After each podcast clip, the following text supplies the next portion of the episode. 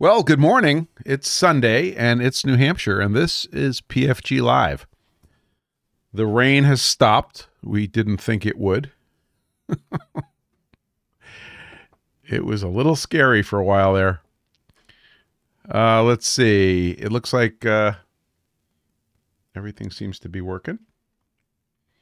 I want to say good morning to uh, Tuck, who is both on Discord and YouTube and also Evils, both on YouTube and Discord. Thank you for your help, guys. We we do a little uh, pregame check, and these guys are great, giving me a report on uh, video and audio. Uh, let's see. So today we are. Uh, sorry for the delay. Joel L. Good afternoon. Welcome aboard, sir. There we go. I'm getting excellent reports from YouTube. So today, uh, the the the weather here is gorgeous in New Hampshire. The color is magnificent. I wish I could show you this. We don't have another camera set up right now, but the colors in the backyard are absolutely spectacular. So we're having a beautiful fall. Uh, Carl is checking in from the Rhode Island saying 56 degrees and sunny. Uh, howdy, Carl. CJ Stevens is reporting in says, Hello from my basement. It looks sunny outside here in East Tennessee. Unable to provide weather as I am rebuilding our dryer. I don't think that's how relative humidity works. I don't think it's going to get any drier, even if you fix it. Uh, let's see, who do we have here in? Uh, so also DBX down in Rockland County, New York. Uh, good day, sir. Nice to see you. Thank you for your reports.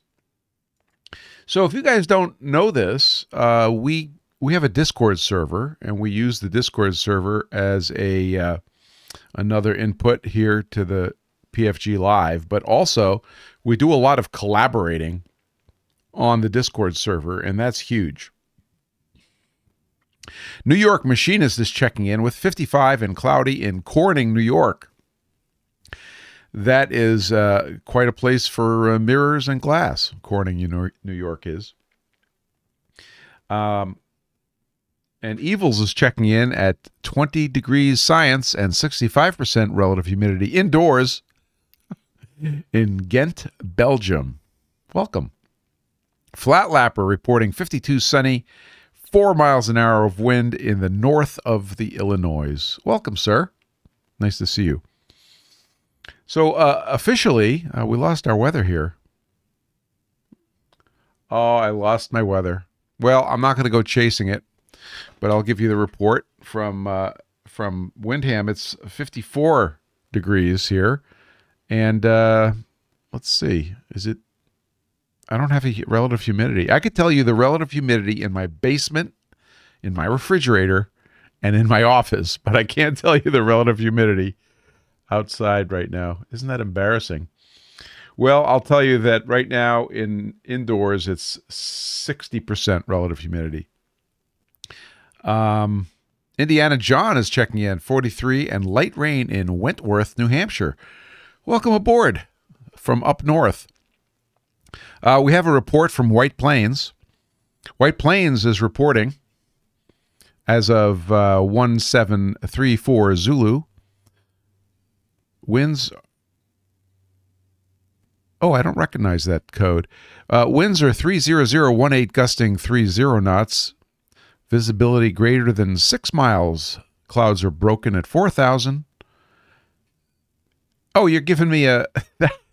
there's your problem. You're giving me a uh, uh, a uh, a TAF, not a METAR. That's why. See? Go back, go back, get me the right information. Tuck is reporting 52 degrees Fahrenheit and sunny with a, flu- a few scattered clouds in Buffalo, New York. Don't think I wouldn't know the difference between a TAF and a METAR there, buddy. Okay, here we go. White Plains reporting at 1656 Zulu. That makes a lot more sense. Winds 310 at 14, gusting 2 1 knots, visibility 10 miles. Clouds broken at 3,900 feet, broken at 4,600 feet. Temperature 11, 2.03. That's kind of dry. Altimeter 29er, 62. Remarks peak wind was 300 at 26. That's gusty uh, at 1607. Well, a little bit of gustiness. Here, not so much. A little bit of wind, but not terribly gusty. Uh, let's see. Who else is here? So, uh, a weird week. Not going to lie. It was a weird week. I have, in my consulting business, I have three clients, all with requirements crashing at the same time. That does not make for a good time, but uh, we're muscling through it. Uh, today, we're going to be reporting to you on what my kiddo is doing in the high school. uh, I, okay, so Carl, this is a really good question. Carl says, I'm surprised that you don't have one of your humidimeters outside. So, just this morning, I was thinking about how to set it up and get one of them outside because right now they're not packaged really well. Um, and I was looking for a container that can keep the rain off it, but let it get the airflow through it. And I I didn't come up with a uh, a solution. Uh, Adigi, am I pronouncing it correctly? Welcome aboard. New name. He's reporting 18 degrees Celsius, 83% humidity, 19 miles visibility in Surrey, UK. Greetings. Uh, actually, back when I was part of Weather Report, I actually was just on the tambourines. Sorry. Um, anyway, so I was looking for a way to get those things outside, which which actually leads me to one of the topics for today is that my little uh, development stand that I made for the Adafruit feathers has been magnificent uh, for what we needed it for for development. But we've literally hit the point now where um, everything's working, and it's time for the next step, which is mechanical design of the packaging for this thing which is going to be 3D printed. Um, and there's a lot of ways to go about it. One of the things I did, so we have four, um, we have four of those development stands, and they're all running uh, the version 18 of my software. So it's 0.18, zero meaning it's not released, but uh, it's the 18th um, version and version 18 is working pretty darn well. And I'm going to talk to you about that in some detail. In fact, we might as well just jump into that as the first thing. Um, Indiana John says, Oh, yeah, weather report. They did an awesome cover of Thunderstruck, if I remember correctly. Yes, but only once. Um, you don't want to talk about uh, that when you drive a Lightning. I'm just saying. So the the the little uh, sensor project has been really cool. The last major accomplishment was that uh, again with a little help from my friends, we got it up and running on the Adafruit IO um, server. So we talked about this before, but Adafruit, of course, they sell these little widgets, and that's their main profit uh, you know line item is selling stuff. So they have a server which is also has a, a pay for uh, you know a, a paid service associated with it where you can publish sensor data to the server. And you don't have to do any programming. You could download their package called WipperSnapper load it onto a, one of these um, feathers. You have to edit one file on the Feather, which is your Wi Fi information and your credentials for logging into Adafruit, and you're done. And now you go to the website on Adafruit and you bring up your feeds, you bring up your dashboards, and you control, you know, what you want to see uh, from all your sensors. Pretty cool. And you can control, you could tell your sensor information like here's how often you should be publishing, etc. Neat system. We, so we went through that phase of of doing that, and it works great. But then when I started writing the code for what I call Hack RH for relative humidity, um, ultimately we wanted to get to the point where we were uh, publishing to that same Adafruit server and get this great graphical display of all this information, um, but from our own software. And that's what has finally um, happened. We we were doing it. I believe we were doing it last week, but I discovered a bug, and the bug was that I was seeing fewer reports in the feed of the third thing we were reporting, which I think was relative humidity. So we report the voltage of the battery, the temperature measured, and the relative humidity, three things. And I started seeing one of them have fewer inputs to that feed than the others. So I started scratching my head and looking at the software, and I realized it was the third thing we published. So there was a clue.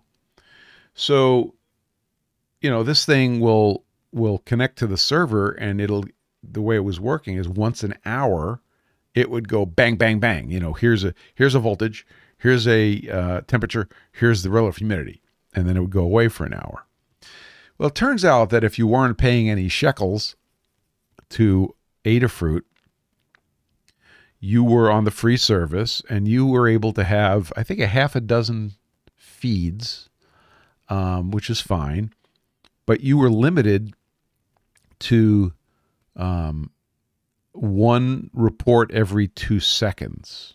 Okay. There was rate limiting.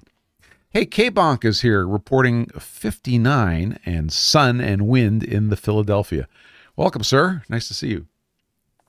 So I thought, well, gee, they give you a they give you a limiting rate, right? 30 per uh, per hour but they don't tell you how fast you can deliver them.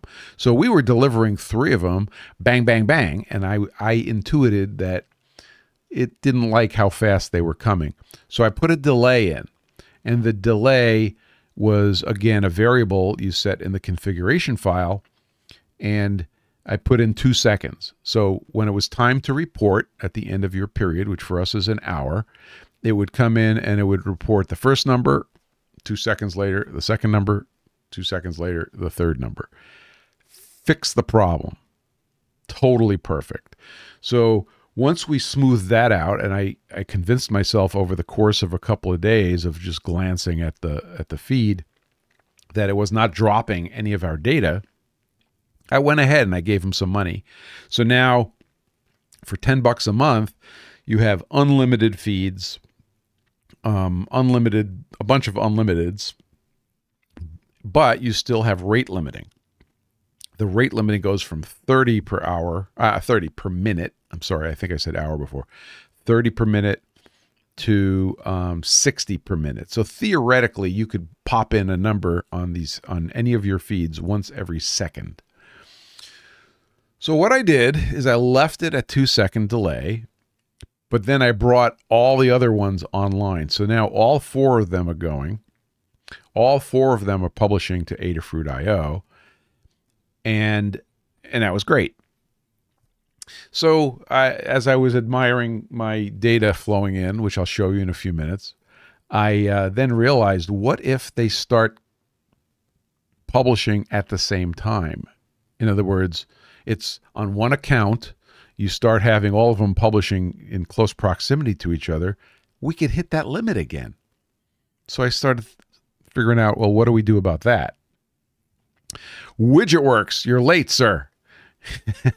he says he has a doctor's note. That is acceptable. Uh, we will accept that. Minus 1C, uh, 81% relative humidity in Edmonton, Alberta. Welcome, our neighbor to the northwest. So, um, so here's what I did. I introduced a concept. If you're familiar with uh, TCP/IP, which is how we, you know, this is how we nego- uh, uh, uh, communicate over the internet. You can have collisions on the internet.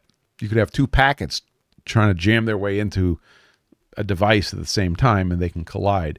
And the way they solve this in the protocol is you wait a random amount of time between two numbers and then you transmit again. So so if you have two transmitters that are colliding on the next transmission, the probability that they're going to collide is now very low. So I, I put that into the software so that it just fuzzes the amount of time it waits for its reporting interval. So nominally it was a 60 minute reporting interval. Now it's 60 minutes plus or minus a fuzz factor that you program in. So I think I'm I think I've got it at 60 minutes and the fuzz is I think 20 seconds or something like that. So now they will not report in at exactly 60 minutes every 60 minutes. It will have a bit of a fuzz factor and that will again that will help prevent collisions if they happen. They might not even happen, but there you go. Another feature in the software. So now that software is solid. And I could say that we now know how to publish these numbers to the Adafruit IO site. So let me just show you what it looks like because it's wicked cool. Um, so again, if you're listening to the podcast, uh, stare very hard at your headphones. Just kidding. Uh, you could you can go back and watch the YouTube. Um, here you can see on the screen there's four on the bottom there's four gauges that represents the relative humidity on, on four devices around my house on the top you'll see a graph of the last 24 hours of relative humidity temperature and voltage for each of the four units. So all this data is now pouring in real time. You're looking at real time data here. And um, you'll notice some interesting things. Uh, thank you, CJ. Uh, you'll notice on if you look at the temperature graph, you'll notice about 24 hours ago, one of the units dropped precipitously. Can anybody guess why it dropped from 65 degrees ish to 40 degrees ish? Any guesses? Anybody? Come on, Discord guys. You have the lowest latency. Correct. Evil's got it. Joel got it. I, I said it on on Instagram, so it's not exactly a secret. It's in my fridge. now, the weird thing was the if you look at the relative humidity graph of that device, well, that's what I'm looking at. It is jumping around like crazy. So, we've said this before. What are the three most important words in science? They are, hey, that's weird. So here it is. Hey, that's weird. So um, it was kind of kind of bizarre. Now keep in mind, there's a few things to keep in mind when you look at this graph. Matthias Wandel's experiments. I don't know who Matthias Wandel is, but it looks like that's another experimenter. Um, relative humidity is a computation, right? It's it's a it takes temperature into account in order to compute the relative humidity. So you have to measure the dew point or some measure of humidity. You have to take into account the temperature. Then you have to do some math and then you come up with percent relative humidity. So it could be mathematical noise that's amplifying that sawtooth in the relative humidity data. Um, but if you look at temperature, temperature we know is just simple measurement. So that also has uh, has a little sawtooth to it. So I reasoned that maybe I put it right next. It was on top, the top shelf of my fridge, and maybe that's where some air blows in that has been temperature controlled. So it's a little hot or it's a little cold, trying to get the the uh, compartment of the refrigerator to be the magic temperature. So I took it and I moved it this morning to the bottom shelf of the fridge, and we'll see what happens. Uh, wood guy, a wood guy, would I? Who used to work at RIM, pro- proper engineered. Um, so I don't know. I, so maybe there's a story there that I need to study, uh, uh, Mr. Simpson. Oh yeah, RIM. Oh okay, gotcha. BlackBerry. I will. I will look this guy up. Anyway, the good news is is that this thing's cranking out data. Um, the the one labeled KP1, which is the first gauge on your screen, and it's the color green in all the charts. Uh, that is the one that's now sitting on a shelf in the basement 3D printing area. So that's also the one that's running on a um, 18650 battery, so the big fat battery. So I put that in the basement, and that's doing its thing.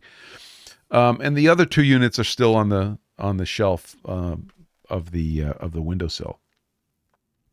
So this is working out super well, and um, you can go into your. This is called what you see on your screen. This is called a dashboard. So you can go in and build a dashboard. So I built it with three graphs. Each graph, I chose what sources to use, and then f- on the bottom, four gauges. There's all sorts of things you can do in creating your dashboard.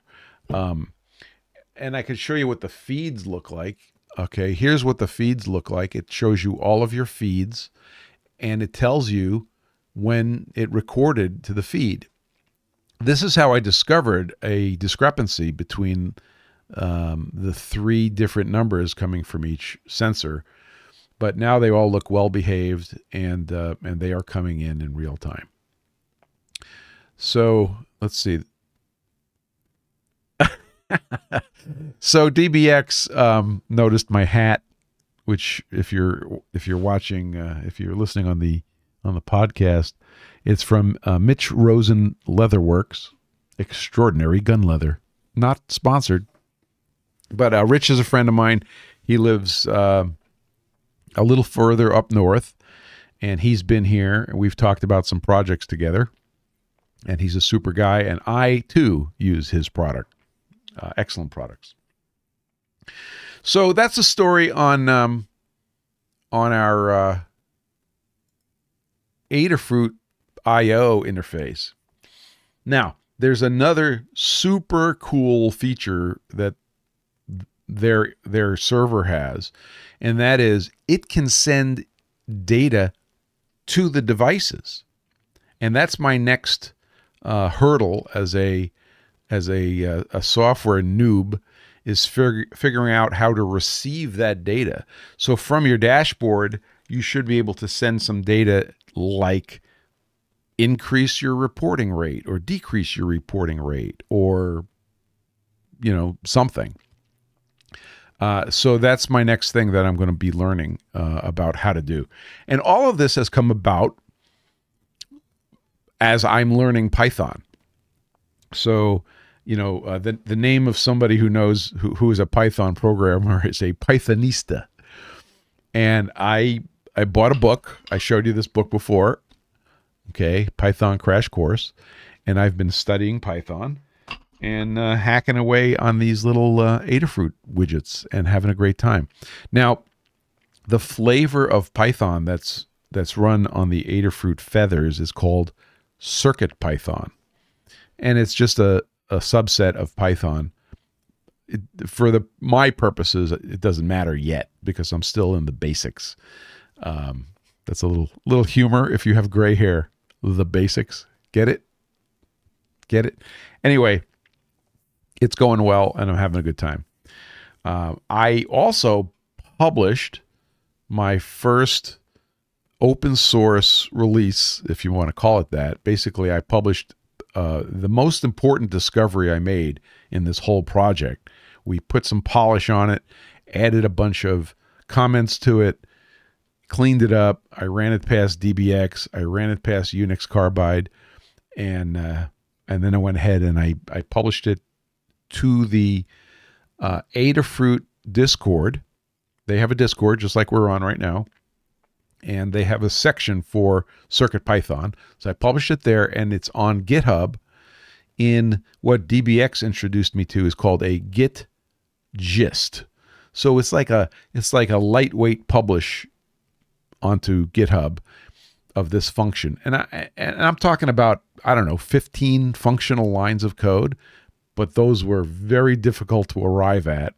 And that's the code that puts the puts the board to sleep so that it it only uses 18 microamps.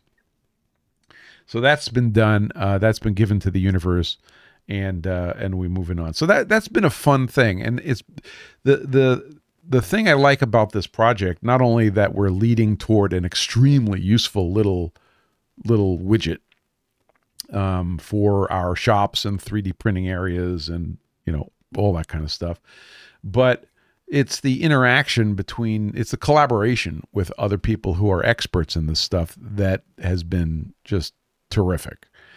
Um, it's a really nice community um, to learn from, and for that I thank you. And it's not unlike how how I've learned from uh, the machining community about machining. So it's it, it's just uh, it's why we're here. So that's been a, a, whole heck of a lot of fun. So that's the report on um, on learning from the Pythonistas and what we're doing with the little devices. So keep an eye out. Follow me on Instagram. Um, I will continue to update uh, on Instagram, and uh, maybe we'll publish a video on on this whole project. But it's been going really well. Uh, it was sp- it was started with measuring relative humidity for the purpose of storing 3D printer filament because if it gets wet, in quotes, if it gets damp, the the quality goes down, and it's gone out of control. So we will report. Um, Carl is asking a completely off topic question, which is completely appropriate. He says, regarding your Lightning, my Ford Lightning, what is the power consumption when you're stuck in stop and go traffic running heat or air conditioning? Gasoline cars piss petrol in traffic. You are totally correct. I have some really excellent news about that. Okay. So, uh, my son Jared this summer worked worked for the camp that he's been going to for nine previous years uh, as a staff member. And in doing so, I had to bring him to camp uh, every morning for a week and pick him up every afternoon for a week. Well, there was no sense for some of those days. There was no sense in in doing the round trip. So I brought a ham radio and Makins for putting up an antenna, a topic for another day. Some of you may have seen me post about it on Instagram. I did post about it. Oh, actually, I did a live from that location from the Lightning. So go back, you'll find it. So I was concerned about power consumption so I charged the Lightning to 100% in the morning. So we left in the morning, got to camp, got him situated. I went to the staff lot and found a nice corner where I could set up for the day. And it was it was 90 degrees. Okay, for that was the temperature that day. So it was a it was a hot summer day. Never turned the truck off. Air conditioning running the entire time. I went out, put up my antenna, couldn't wait to get back in the cab where it was nice and cool. Uh, talked to hams all day. Uh, we had one really cool conversation. I was talking to a guy in Germany, simultaneous. Uh, we had a three way conversation, and the other guy was literally five miles away. I don't even know if it was five miles, but uh, it might have been less than five miles. So it was me and this other guy and this guy in Germany, and it was just a whole bunch of fun. Had fun all day, looked at the clock, realized I better start packing up, packed my stuff up, got it buttoned up. Jared came, found me. We jumped in the truck, drove home, got home, and the second before I shut down the truck, it was at 90%. so that was an you know half hour out, half hour back, all day air conditioning, playing with radios, and it was 90%. So what does that tell you?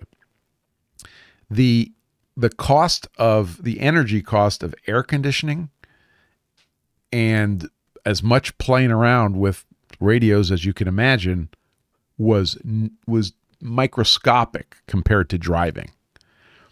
That was pretty cool. So, so to so to speak.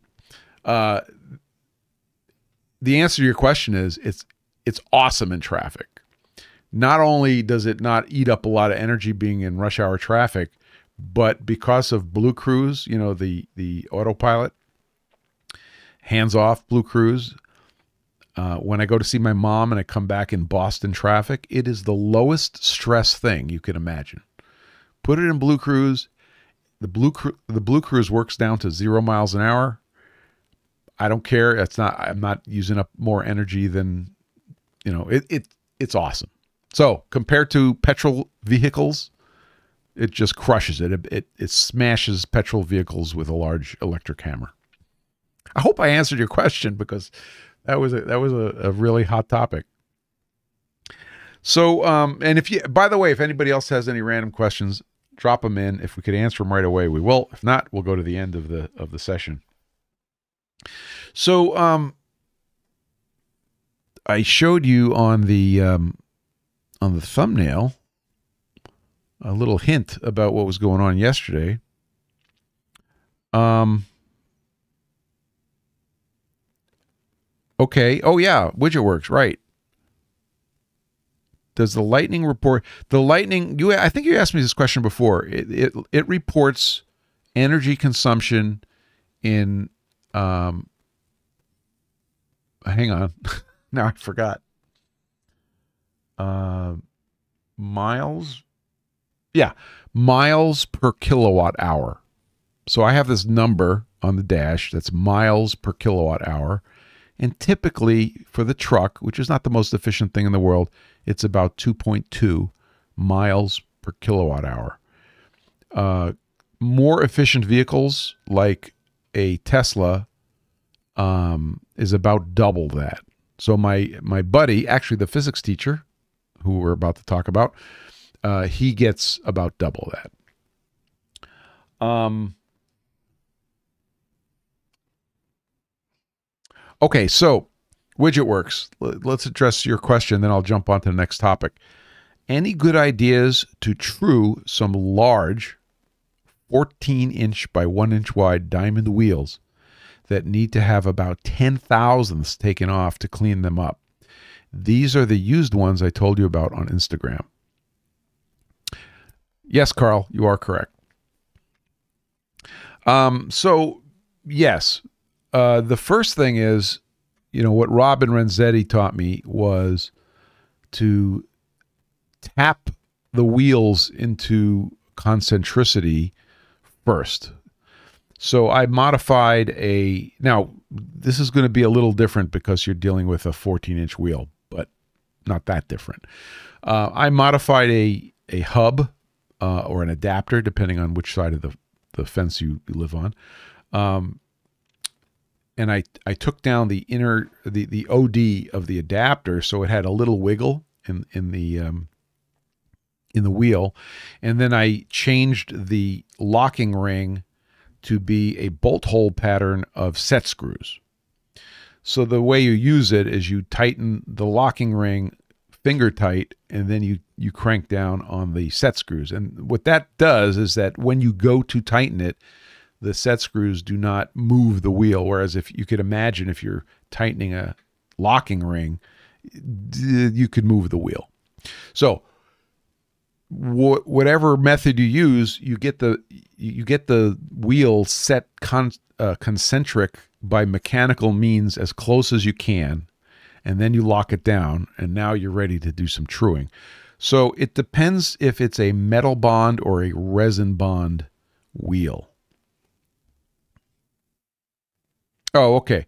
Well, you know, you do it on so so WidgetWorks says it's going to remove some damage, so tapping isn't going to help. It's still going to help. You have to do it, you know, just average it, right? And he says it's resin bond. No, the screws are not pointy. It's they're just blunt. They're the flat nose screws.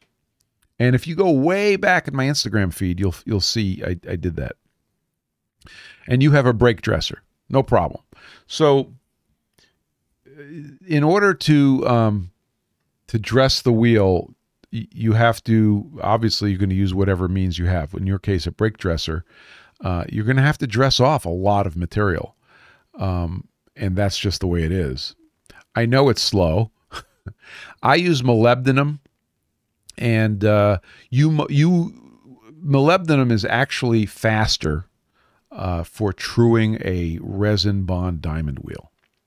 So you might want to try molybdenum, but you have to slow down to 700 surface feet per minute.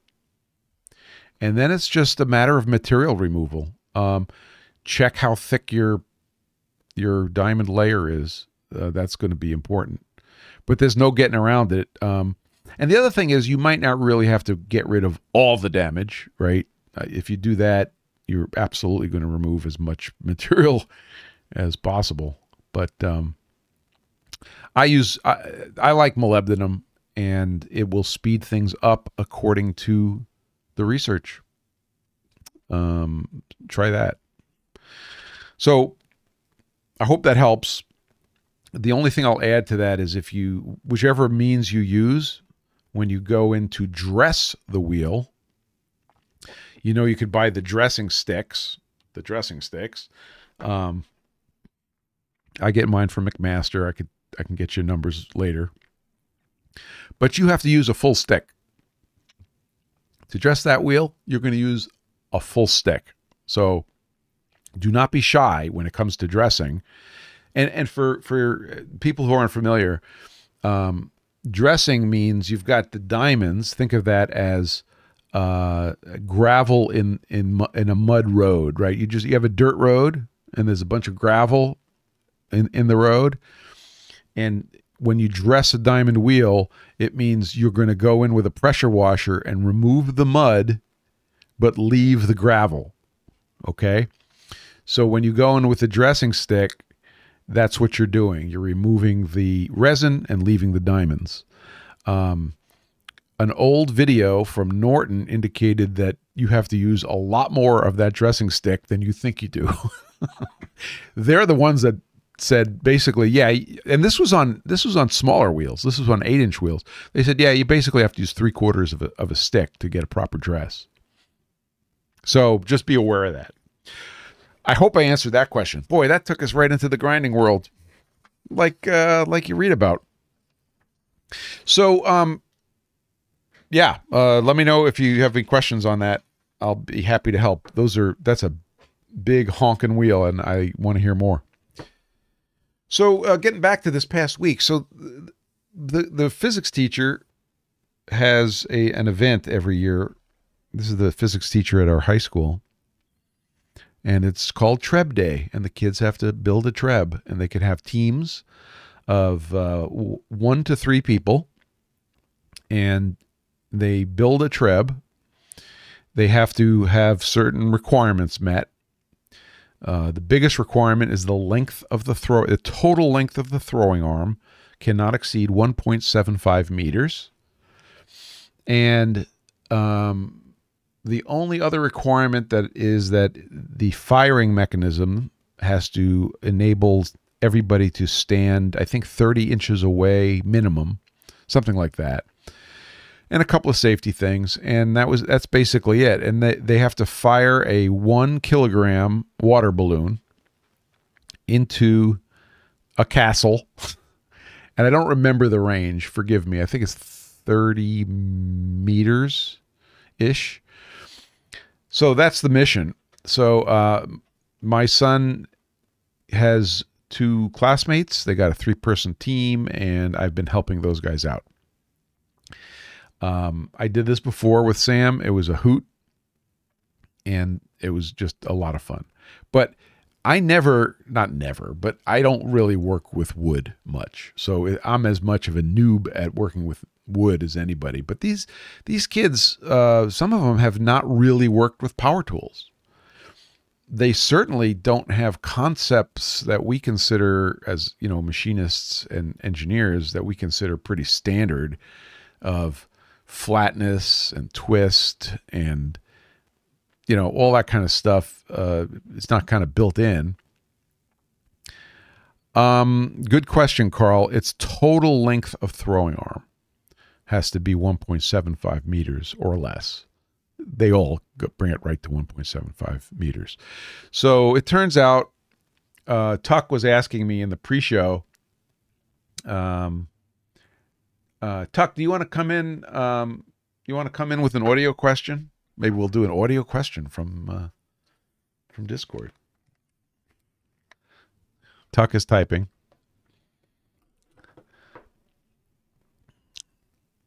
Let's see. Just tell me in the chat if you want to come in on an audio question. I'll turn on your your audio. You can ask live. Okay. Your your audio should be live. Can you hear me? Can you hear me? Yes, I can. Go ahead with your question, sir. Buffalo, New York. Hello. Uh, how did your how did your son come up with the design of the trebuchet? Was it self-inspired, or she or he get any inspiration from the internet? So, it is unavoidable to get to to not get inspiration from the internet. It just that just happens. So, yes, they do research on the internet. Yes, there's a lot of resources yes, there's other educational groups doing similar things. So they have to do they, they do research and they have to separate the wheat from the chaff, which is part of the deal, right? I know you're kind of worried you're kind of thinking, you know, gee, if they had to if they didn't have any external resources, they'd have to work pretty hard. Um, they even have a simulator so I don't remember where it came from, but there is a trebuchet simulator online. So they can actually do simulations of, you know, the ratio of of where the pivot is on the throwing arm. Um, not only that, there's there's a um, there's actually a paper that was written that these guys found years ago, and it, it's sort of a standard on how you know the physics of trebuchets, and it turns out that some of these things, like that ratio of the throwing arm, uh, actually has optimums. So that information just gets passed down through the generations, and they like they start with that. Uh, so it's not as from scratch as possible as you would imagine, but so you sort of you sort of think, well, it's going to yield a whole bunch of carbon copies, right? And it doesn't. Every year that they do this, there is a handful of designs that make you go, huh, I didn't think of that. Like last year, not last year, but a few years ago, they had a uh, they had a dual trebuchet. It was like two trebuchets launching the you know the the sling. It was fascinating, and the fact that somebody came up with that was was semi brilliant. Uh, Widget Works asks, uh, "Thanks for the question, Tuck. I'm going to turn off the Discord video. Anybody wants to ask another one, just raise your hand and uh, or say something in text." Um, Widget Works asks, "Any rules on how much gunpowder they can use?" Yes, yes, there are all the energy must come from uh, kinetic, uh, sorry, potential energy of the counterweight, period. So no springs, no gunpowder, no pneumatics. Uh, did I ever see videos of the pumpkin chucking contest? I have. It is strangely alluring. Uh, yeah, these guys, these kids have just such a good time. You you have no idea. It's just awesome. They have they have so much fun. So uh, we were out there making sawdust, and um, it was it was uh, pretty amazing. And and they've had two big two major work sessions. So my son ended up being the CAD guy, right? And they're using um, n- not Fusion 360. They're using uh, I think Onshape uh, for for reasons. And when we when we started, I, I sat down next to him. He showed me his CAD. I'm, oh, that's really good. I said, Do you have a cut list? He says, Well, what do you mean? I said, Well, a list of all the pieces you have to cut in order to build this thing based on your CAD. And he said, uh, "Well, we don't need a cut list. We have the we have the computer. I have the CAD. I have my laptop." I said, "All right. You sure?" He goes, "Yeah, okay." So I'm like, "Here's a teaching point." So we get outside and we're there yesterday. Now, I know if you're not in the Northeast, you didn't realize this, but it was pouring rain uh, yesterday, and uh, we managed the day before yesterday. My wife and I were at Tractor Supply, as one does, and we bought a 20 by 20 tarp, and I had erected this tarp out in the driveway because I knew that it was going to be pouring rain. Well, it was pouring rain. So we're under this tarp. Literally, it's hard to hear each other with the noise from the rain.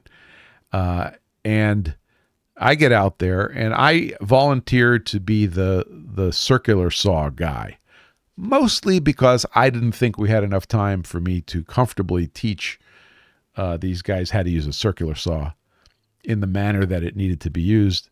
And I said, you know what? I'll run the circular saw. You tell me what you need cut. You see where this is going, right? So Jared is trying to like figure out what needs to be cut from his CAD model, having not made a cut list. I let that str- so that struggle happened, right? And it just went on for a little while, and um, finally, he hand wrote a cut list and uh, came over with it, and we started cutting materials. And I think that was sort of a major lesson of, you know, how do you go from CAD to, you know, handing it to the machinist? And I told, I, I, I called these three guys together. I said, look, you got an engineer upstairs designing something, and he's got to communicate to the machinist downstairs to make the parts. How does that happen? Well, you have to be able to hand the machinist a drawing and say, This is what I need built. It doesn't matter what your CAD looks like. You have to say, This is what I need built. And if the machinist does not understand what you what you want, it's coming right back to you because this happens a lot. The machinist will will find out that there's a dimension missing, will come back, right back upstairs and say to the engineer, I'm missing this dimension. I can't build this the way it is. At which time my son says, Aren't you both the engineer and the machinist? I said, Yes, but that's not the point.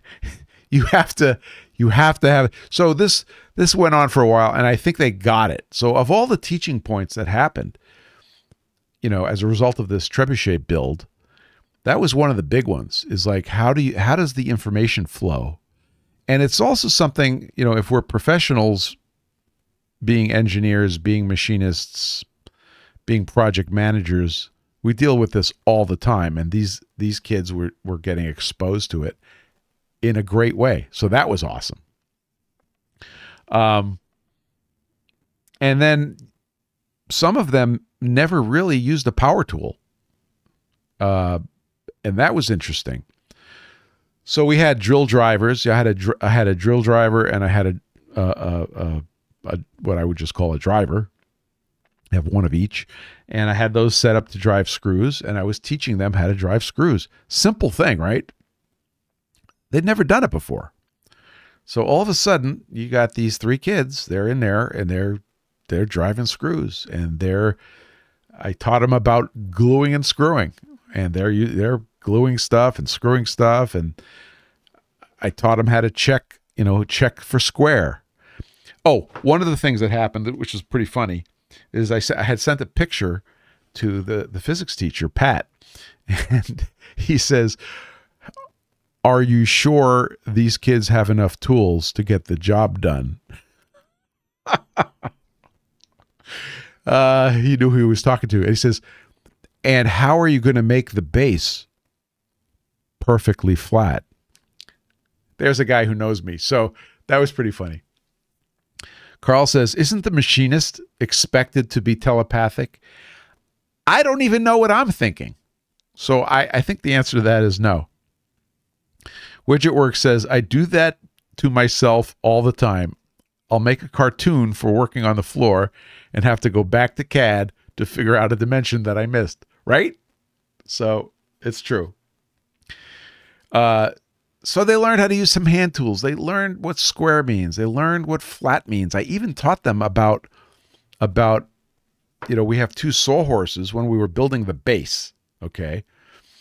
Which you probably think we made out of granite, which my wife brought up. Would have been a good idea. Uh, you know, how important it was to get the base flat. So I taught them to put the sawhorses at 75% and 25% which is a not exactly the right points, but it's close enough. And I taught them why, and I taught them where to look it up.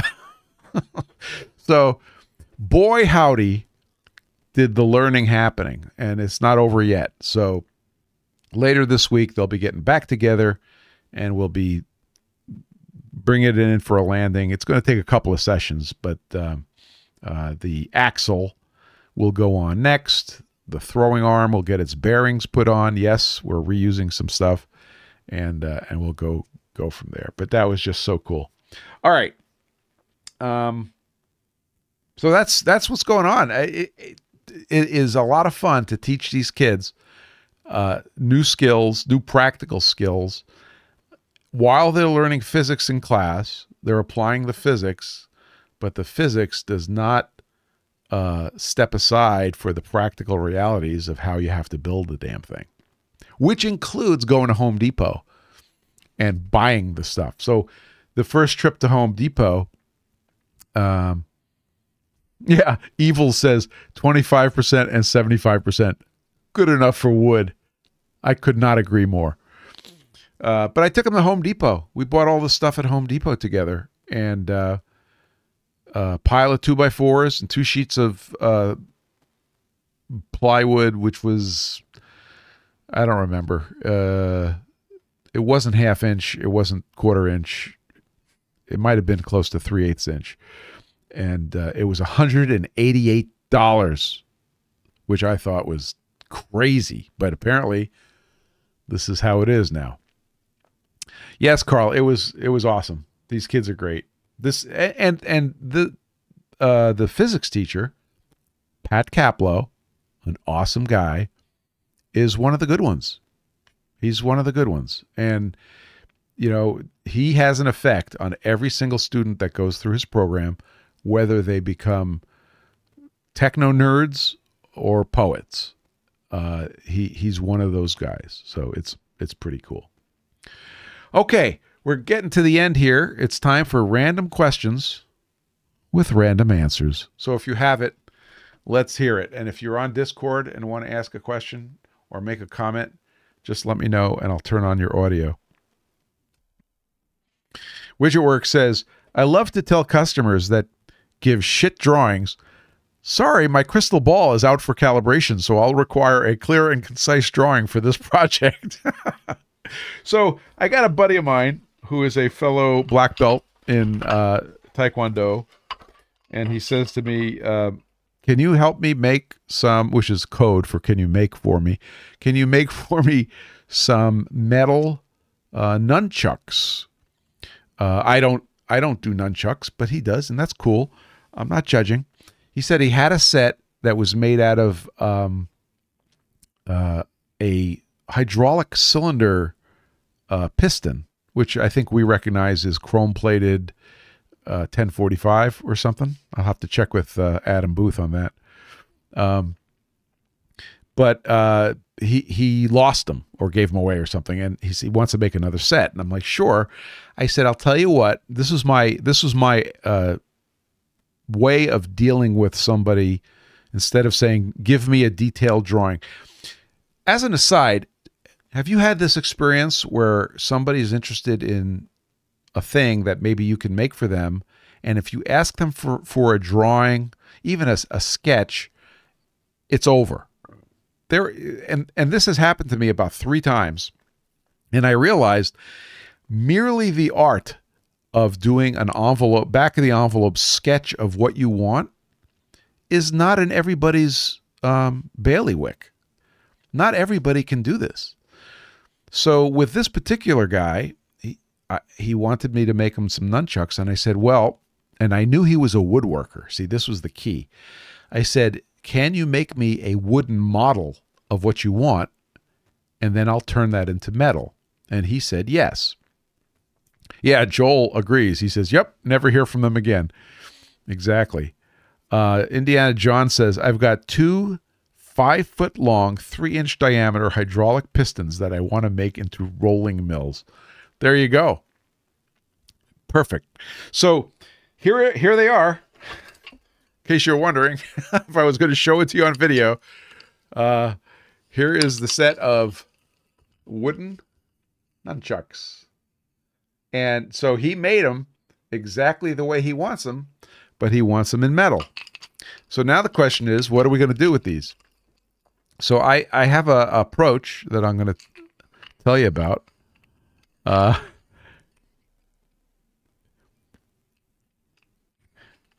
so Carl says, when I die and go to heaven, the engineers will have to build, use, and maintain the stuff they design, and I get to watch.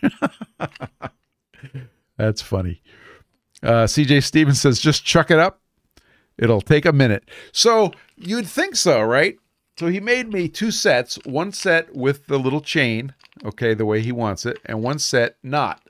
So if we look at the, if we look at a single one of these things, we learn a bunch of interesting things. If I get the square to the camera, you will note that it is tapered. Of course, it's tapered. Uh, it's it's got a slot on one end for the uh, chain and a cross pin, and then the other side is just sort of rounded. So one of the things that happened was he said to me, "We could use a roll pin for the cross pin." He was kind of excited about that, and I said, "No, I'm not going to let you do that. Roll pin is the is the wrong thing. We're going to make it a tapered pin." and I'll get a tapered reamer, and that's the way to do it. And he's like, Oh, so, but the taper is interesting. And not only is it tapered, which is, of course, no problem, right? We could do this on the lathe, but he wants it knurled. so, one of our one of our uh, taekwondoists uh, at the school is a machinist. So he he and I do some machine talk when I see him. Unix Carbide made it home. Holy cow. Uh, I see you, Tuck. Unix Carbide is reporting Soho, Manhattan. Oh, he's not home yet. 58 degrees Fahrenheit, 55 relative humidity, and he's way late. Yeah, but you're in Soho. Welcome aboard, sir. Um, did you get a bagel? I did you get a bagel? I want to know if you got a bagel. That's all I'm saying. Um, and when are you going to be home? Knishes. Oh, you got knishes? Where'd you get knishes from? Uh, I'm starting to drool now. I'm salivating. So, uh, for those of you who don't know what a knish is, it's a sort of a phyllo dough wrapped um, uh, mashed potatoes. Sometimes it's grains. Yonah Schnimmels. I don't know where that is, but I am just drooling. Okay, enough of that. So, getting back to the project. So, uh, not only is it tapered, he wants it knurled. Uh, it's a 120 year old place. Man, I, when I come down to visit you, you're going to take me there. Has to happen. So we're going to knurl this and taper this. So this actually, uh, can you play? Can you do a nice knurl on a taper? Personally, I'd opt for a frag pattern. So I don't know, but that's my learning point. You see, I get to learn something. I get to figure out how to do a knurl on a taper. Uh, let's see, Tuck, I'm bringing you back in, buddy. Okay, Discord is live. What were you going to say? He probably walked away because I was talking too much. Uh, what are you going to make the out of regular steel, or would you switch to something fancy like titanium? Well, so his um, there it is. Yonah Schimmel Knish. Oh. No N. So if you guys want to go down to Soho and get a Knish, there's the link in the uh, in the Discord. Uh, he requested steel because that's what he had before and he liked it. And uh, we were talking with my my other machinist buddy in Taekwondo, and he was thinking that 316 stainless would be nice. So, at the moment, 316 stainless is the pick, um, and a knurl and a taper. So I don't know what I'm going to do, but I'll figure it out. so if anybody is a knurling expert, not a Knish expert, but a knurl expert, hit me up because I want to I want to figure out how to do this uh, knurl on a taper um, and see what needs to be done. I'm sure there's there's a way to do it. I'm I have a TL1 lathe, so it's CNC, and uh, and we want to make that happen. The idea that I came up with is at the rounded base of of the part. I don't know what you call these a, nun a nun. uh, is to do a I want to put a center in it. And I was thinking I would drill a hole and thread it and have a center around the hole. But then when we're all done, we could make something interesting to screw in the base. And I have a few ideas about that. So that's where we're at. Interested to hear your input. Uh, Unix uh, audio is live on Discord if you want to come in and give us a verbal description of your Knish. Uh, Widget Work says knurling a taper isn't hard. I've done it many times on the TL2. Awesome. Well, we'll have to talk. I think it'll be. Uh, I think it'll be a lot of fun. Okay, uh, one uh, last thing I wanted to show you live. I know I, I, posted a picture of it, but I got my power profiler from uh, Nordic. So this is what you get for 90 bucks. You get their little board, a bunch of wires on connectors coming out of it, and a link to find out all the documentation.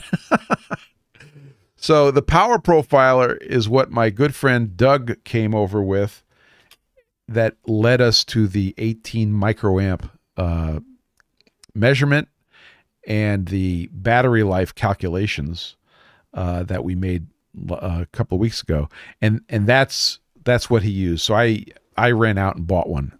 They're 90 bucks. Uh, they are on Mouser uh, DigiKey. I got it from DigiKey. Uh, and they're awesome. And they also are they are also sold on Adafruit because of the same reason we used it to measure current uh, profiles or current you know power usage on small devices. So uh, so there you go. Okay. Uh, hearing hearing no more objections from the Discord server, I'm going to kill that audio. And uh, anybody else have any any questions, comments, or snide remarks as we bring this in for a landing? Uh, great seeing everyone. It was a weird week. Hopefully next week will be weirder.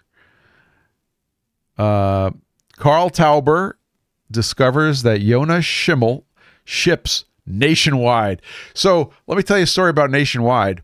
The way Unix Carbide and I met is because he ordered a set of beveled PFG stones. By the way, PFG stones are at pfgstones.com. And if you like flat, that's where it's at. Learn more at pfgstones.com. So, uh, Unix Carbide buys a set of beveled uh, PFG stones for me, and I shipped them to Brooklyn. And I, I we had a little exchange on some I don't know text or something uh, because I am from Brooklyn, and and that started a friendship. And he said to me, "These stones are awesome."